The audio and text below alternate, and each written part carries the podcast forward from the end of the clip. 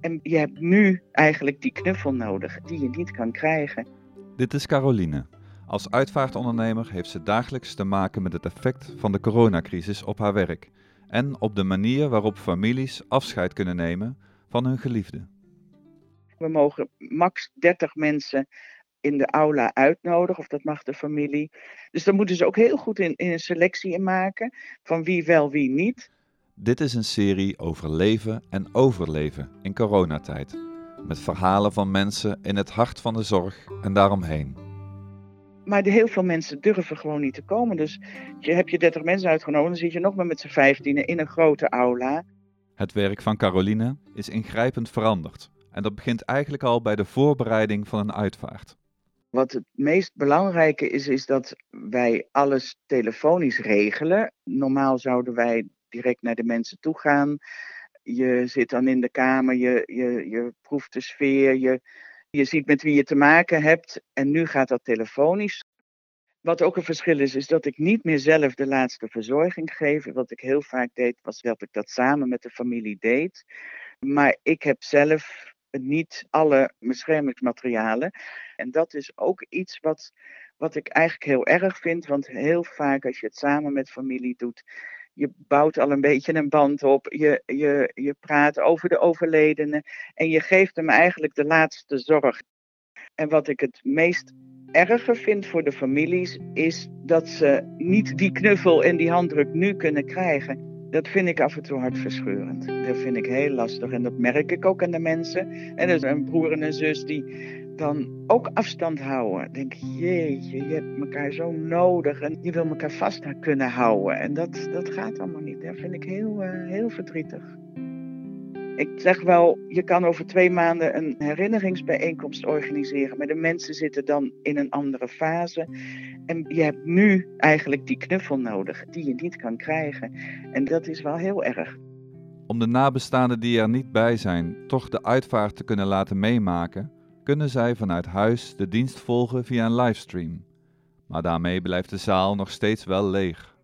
We zijn natuurlijk als uitvaartondernemers allemaal heel druk van, oh, hoe, hoe kunnen we iets compenseren dat er zo weinig mensen in de aula zijn? Wij hebben het bloembericht en dat betekent dat mensen die kunnen bij ons een bloem bestellen.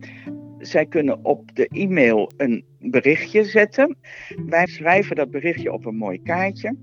En op de dag van de uitvaart staan alle bloemen in een vaas met al die kaartjes eraan bij de overledene.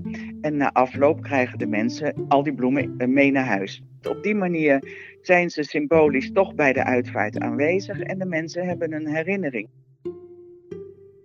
Ik heb ook een keer op de kaart laten zetten dat mensen de vragen of de mensen een herinnering aan de overledene wilden sturen naar de kinderen. Nou, daar kregen ze ook allemaal respons op. Mensen kaarten, brieven sturen. En dat is toch anders, vind ik, dan bijvoorbeeld een digitaal condoleance op internet. Want dat is zo vluchtig. Mensen schrijven even snel kort wat. Terwijl nu gaan mensen ervoor zitten. Ze schrijven een brief of een kaart. En gaan echt een herinnering opschrijven. En ik merk dat de familie dat enorm waardeert. En dat daar heel veel belang aan hecht. Op de vraag welke uitvaart de afgelopen periode veel indruk heeft gemaakt, moet Caroline meteen denken aan een gezin waarvan de vader en moeder op leeftijd zijn en in een zorgcentrum wonen en beide corona blijken te hebben. Twee weken geleden is uh, de vader overleden van de kinderen en dinsdagavond erop overlijdt hun moeder. Dus het is hartverscheurend dat hun moeder besefte uh, dat haar man was overleden, intens verdrietig was en ze haar niet konden troosten. De kinderen nemen contact op met Caroline met de vraag of zij een uitvaart kan regelen voor hun beide ouders heel heftig is dat er twee rouwauto's opkomen rijden bij het crematorium. Dat er twee kisten staan in de aula. Nou, ik vond, ik vond dat zelf heftig, om dat ook te zien. Denk zo, wat is dit zwaar voor de kinderen. En dan blijkt toch ook weer de veerkracht van mensen, zelfs in zo'n moeilijke situatie. En ze zeiden eigenlijk van ja, het is verschrikkelijk. Het is verschrikkelijk gezien de situatie, hoe dit allemaal nu gaat. Maar we willen het leven vieren. En we willen ook liefdevol terugdenken aan de vele mooie herinneringen die we hebben. En het werd eigenlijk een heel mooi, intiem en liefdevol afscheid. Ze hebben aan het eind hebben ze champagne geopend. Hadden ze allemaal zelf bij zich, want er is geen, geen koffiekamer, geen nazit, zeg maar. En die champagne, nou, die knalde tegen het plafond aan. En ze hebben het leven gevierd eigenlijk en herdacht. En na afloop zei die zoon: Ik had er niet aan moeten denken om hier met honderd mensen in de aula te zitten. En het was, het was eigenlijk heel erg bijzonder. Ja, heb ik zeer warme uh, herinneringen aan eigenlijk. Terwijl ik ook intens het verdriet bij ze zag. Maar ze vonden het eigenlijk ook wel mooi om tegelijkertijd afscheid van ze te nemen. De vraag blijft dan wel hoe je zelf als professional omgaat met al deze situaties op dat moment ben ik aan het werk. En ik was ook geroerd in de aula. Ik merkte ook dat ik aangedaan was. Maar ik merkte eigenlijk pas het weekend dat ik er last van had. Ook van alle verhalen. En ook zeker ook van dit verhaal. Dat ik merkte, ik was moe en, uh, en een beetje zagrijnig. en, dus ik dacht, wat is er toch eigenlijk aan de hand? En toen dacht ik, ja, dat is het. Dat is wat het toch achteraf meer met me doet dan dat ik op dat moment, omdat ik in functie ben, misschien aan mezelf toelaat, maar het later toch, um, toch wel naar boven komt en er last van heb. Zelf gaat ze dan wandelen en praten met een vriendin of collega. Maar voor de nabestaanden in dit soort situaties ziet ze wel een ander probleem, omdat zij niet bij het sterven konden zijn. Hoe erg is dat in het rouwproces ook? Ik denk dat er ook heel veel mensen vast gaan lopen in het rouwproces, omdat ze niet goed afscheid hebben kunnen nemen. Naast het gebruikelijke contact na afloop van een uitvaart, heeft Caroline besloten om eerder te kijken hoe het gaat met de mensen en of ze behoefte hebben aan een nazorggesprek. Gisteren hebben we het erover gehad met elkaar om dat te vervroegen en dat ik over twee weken bel van, goh, hoe gaat het met jullie? En heb je behoefte aan wat deskundige hulp.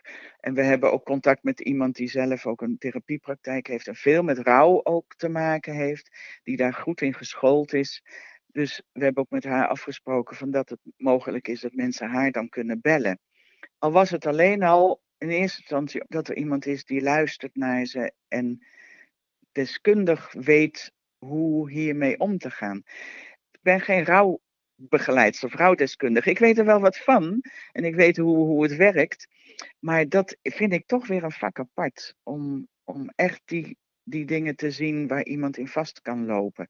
En kijk, als iemand over een maand nog zijn bed niet uit wil, is dat eigenlijk heel normaal. Maar is dat over een half jaar of over een jaar nog zo, dan is dat niet, niet goed. Dan gaat er iets mis in, in, het, in het proces. En ik verwacht dat nu mensen daar ja, dat eerder toch in vastlopen.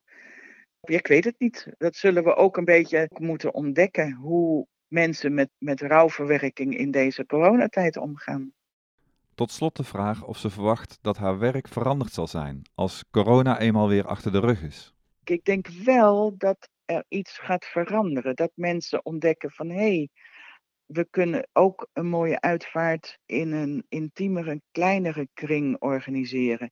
Voorheen hadden we natuurlijk ook kleine uitvaart of mensen die zeggen, nou we sturen de kaarten achteraf. Moeder wilde het zo, die wilde alleen met de kinderen en de kleinkinderen afscheid nemen. En dan merkte ik wel eens dat mensen zich bijna gingen verontschuldigen, alsof het niet goed was. Hè, dat het allemaal groots moet zijn. En dan zeg ik altijd, ja de grootsheid zit hem niet in het aantal mensen wat er is in de hoeveelheid mensen. Een grootse uitvaart kan ook heel intiem klein zijn. Kan je toch een groots gevoel aan overhouden. En ik denk dat dat nu meer gaat gebeuren. Dat mensen misschien zeggen van nou, we willen het toch klein en niet met al die mensen en toeters en bellen eraan vast. Ik denk dat er wel wat gaat veranderen.